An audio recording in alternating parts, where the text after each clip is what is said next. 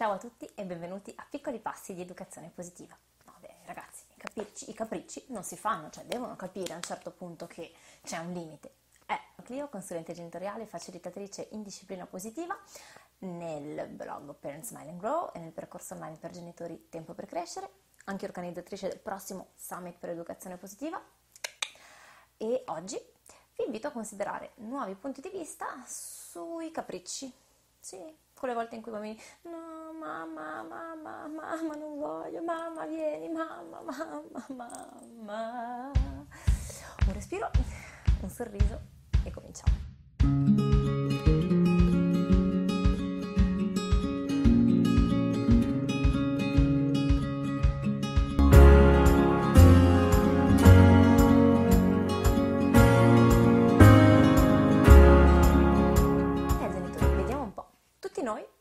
al di là del tipo di genitorialità che vogliamo adottare, consapevolmente o meno, abbiamo dei punti fermi invalicabili, quelle regole sacrosante, quel momento in cui, eh no, a un certo punto deve capire.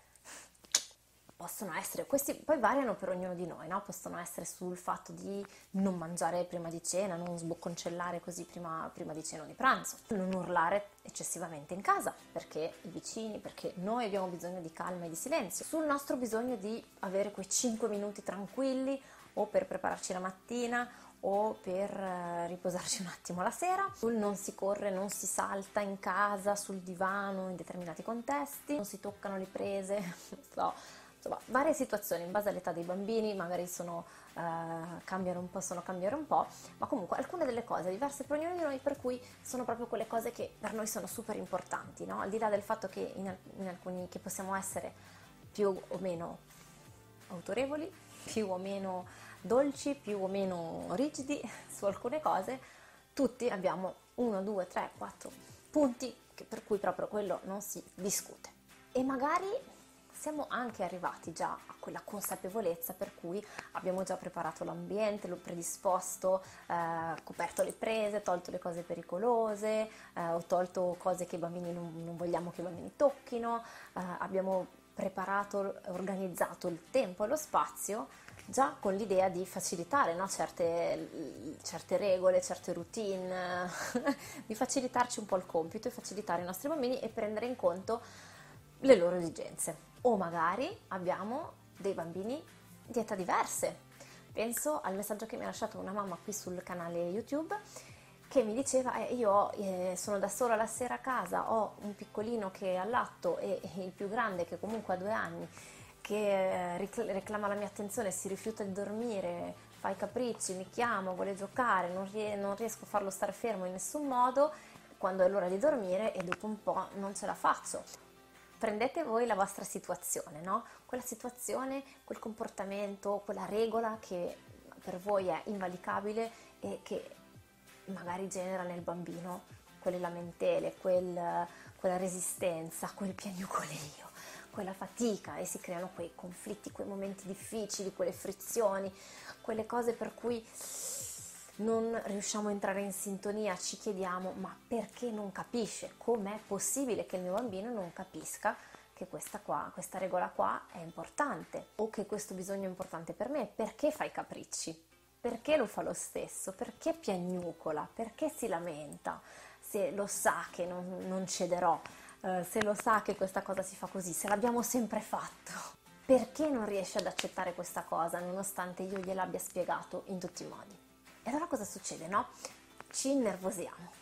Ci, all'inizio magari partiamo con le migliori intenzioni, siamo lì, "Uff, vabbè, respiriamo, guardiamo fuori, abbiamo tutte le nostre strategie e ci facciamo tutti i mantra nella testa, poi pian piano inizia a salirci un po' qualcosa, no? Per cui e prima ci innervosiamo, ma non è possibile perché ancora una volta. Poi iniziamo a sentirci inadeguati, a sentirci che abbiamo sbagliato qualcosa, a sentirci in colpa. Ci sembra che il bambino ci sfidi, ci tolga la libertà, che non è possibile. Ci sembra che quindi per forza siamo noi che stiamo sbagliando qualcosa perché non è possibile che ancora una volta dobbiamo fare queste sceneggiate. Questo magari non succede una volta sola, questo magari succede giorno dopo giorno per un periodo che ci sembra infinito, eh, le dinamiche si riproducono e quindi diventa un tormento, diventa un non ce la faccio più, mi sembra di impazzire, ci sembra che la relazione con il nostro bambino si, eh, si tenda, diventi sempre più difficile eh, e quindi poi anche le relazioni tra noi e il coniuge, il partner, il papà del bambino, la mamma, insomma che ci sono discussioni su come gestirle, siamo tutti un po' nervosi, diventa tutto un po' più complicato, insomma. E c'è questa domanda, perché non capisce? devo insegnargli che i capricci non si fanno. Allora, per un attimo vorrei invitarvi a prendere questa situazione, una situazione tra le tante. Non voglio pensare al pranzo di Natale perché quello magari è un po' troppo particolare, però pensiamo a, non so, il pranzo della domenica. Per tradizione, tutto, tutti i primi, i primi sabati, le prime domeniche del mese, i suoceri vengono a pranzo a casa nostra. E, um, e tu magari sei, arrivi al venerdì di una settimana super faticosa, i bambini sono nervosi e eh, tu sei stanco, inizi a sentire mal di gola, un po' di sintomi di, di affaticamento e avresti proprio voglia di fare una gita fuori porta la domenica, di svegliarti con calma, di prendere le cose con leggerezza, di andare un attimo a fare due passi nella natura, cambiare aria, riposarti, rilassarti e c'è il pranzo con i suoceri. E tutto dentro di te ti dice no dai, non questa volta, ho proprio bisogno di tempo per me, ho proprio bisogno di un altro spazio, ho proprio bisogno di... E però c'è la grande questione, ma se le dico di rimandare, se dico che questa domenica non ce la facciamo, si offenderanno, ci rimarranno male, si arrabbieranno.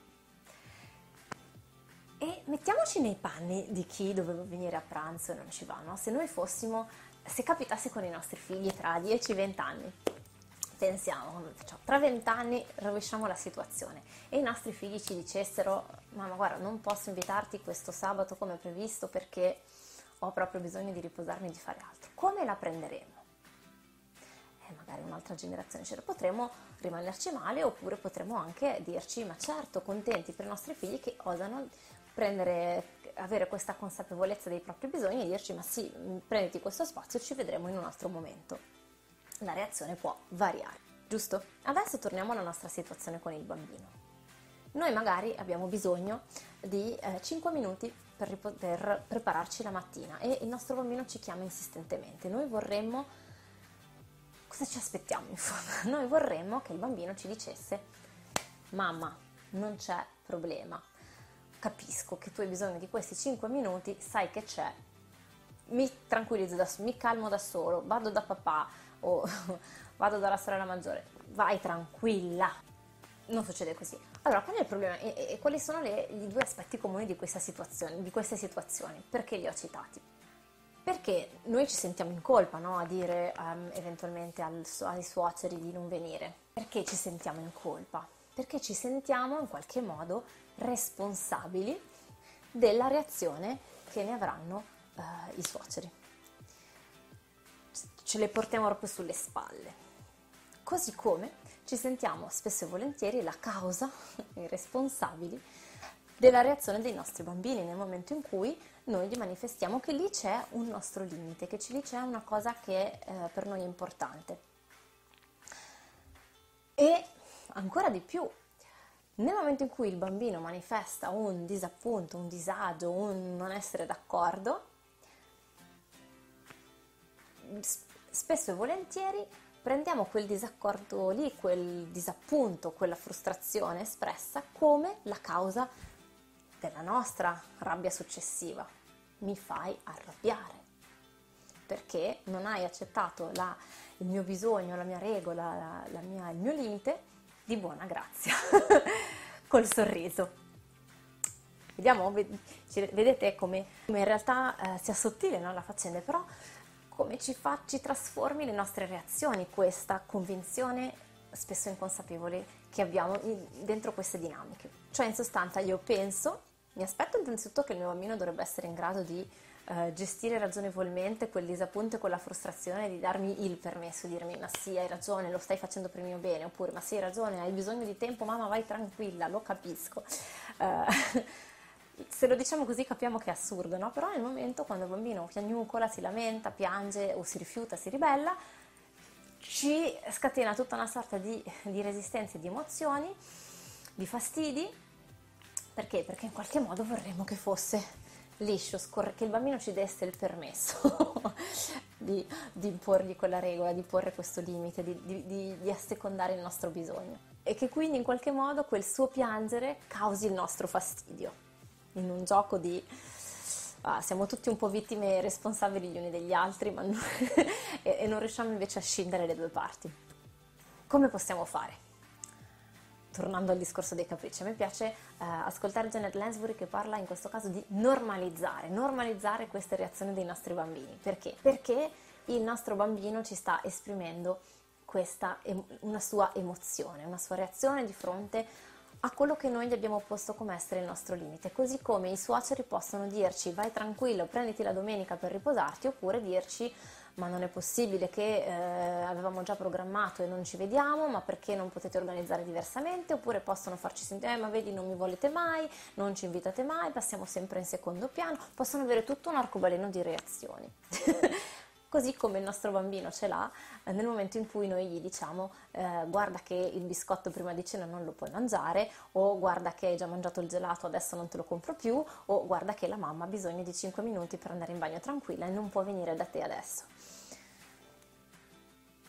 quello è il nostro, è il porre il nostro limite e quella è la reazione che il bambino ha. Solo che a differenza dell'adulto, dei suoceri nell'esempio che vi ho fatto, ma prendete l'esempio che più vi piace, eh, il bambino non ha la stessa capacità di un adulto di, re, di filtrare, di regolare, di autoregolare quell'emozione lì e quindi di dirsi caspita, mi fa proprio arrabbiare che la mamma non, mi, non, venga qui ad abbracciarmi, non mi porti in braccio giù di sotto, avevo proprio bisogno di una coccola in questo momento, però lo capisco che anche lei ha bisogno eh, del suo momento, quindi adesso mi calmo da solo. Il bambino questo non lo sa fare. Eh, ci arriverà per tentativi piano piano eh, e alcune volte ci riuscirà e alcune volte non ci riuscirà e i momenti e le, i periodi di transizione, i periodi in cui acquisisce nuove cose, i periodi di novità nella vita del bambino sono dei periodi particolarmente in cui queste cose emergono di più perché è più difficile per il bambino gestire questo suo mondo interiore e ha più bisogno di consegnarci, di, di, darci proprio, di affidarci le sue emozioni. È triste, è arrabbiato per qualche minuto, a volte un po' di più, a volte un po' di meno, ma poi passa questa transitorietà. Invece noi rimaniamo bloccati lì e diamo a questa emozione del bambino tutta una panoplia di significati su di noi, sulla nostra capacità genitoriale, su quanto siamo capaci o non capaci di insegnare, eh, su quanto siamo bravi o meno. Normalizzare. È sano che il bambino esprima quello che c'ha da esprimere, il suo malcontento e si fida di noi per poter esprimerci queste cose. Pensiamo un attimo un po' come in fondo eh, allenare un muscolo, no? il fatto di riuscire a autoregolare e di esprimere in un certo modo eh, le, le, le, nostre reazioni di fronte a, a, ai genitori, al limite, alla regola imposta e quindi un allenamento alla gestione della frustrazione. Eh, no, se noi immaginiamo di andare a fare l'allenamento in palestra perché vogliamo avere gli addominali scolpiti per l'estate, ehm, il nostro personal trainer, nel momento in cui sentiamo il primo dolore perché ci fa male il muscolo e ci ha fatto fare l'esercizio difficile, e le prime volte ci farà male dopo pochi minuti, il personal trainer non è che si dice oh poverino, sta male, smettiamo subito, vuol dire che non sono un bravo allenatore, non sono un bravo personal trainer. Semmai ci darà eh, modo di personalizzare l'allenamento in modo che sia gestibile da parte nostra. È un po' la stessa cosa il nostro ruolo nei bambini. Non si tratta di lasciar fare tutto ai bambini perché sennò piangono, si arrabbiano, ci rimangono male. Si tratta però di normalizzare questa loro reazione senza chiamarla poi capriccio, che vuol dire che noi non siamo stati abbastanza bravi nell'insegnarli. Possiamo mantenere questo limite per noi importante e allo stesso tempo considerare normale il fatto che il bambino non ci dica vai mamma hai ragione, che ci esprima il suo malcontento. E questo è il suo allenamento. E noi siamo lì per accompagnarlo eh, passo passo e dirgli che va bene così, che siamo lì con lui e vedrete che pian piano nel momento in cui c'è questo spazio di espressione libero, anche la manifestazione eh, così scoppiettante diminuirà gradualmente, piano piano.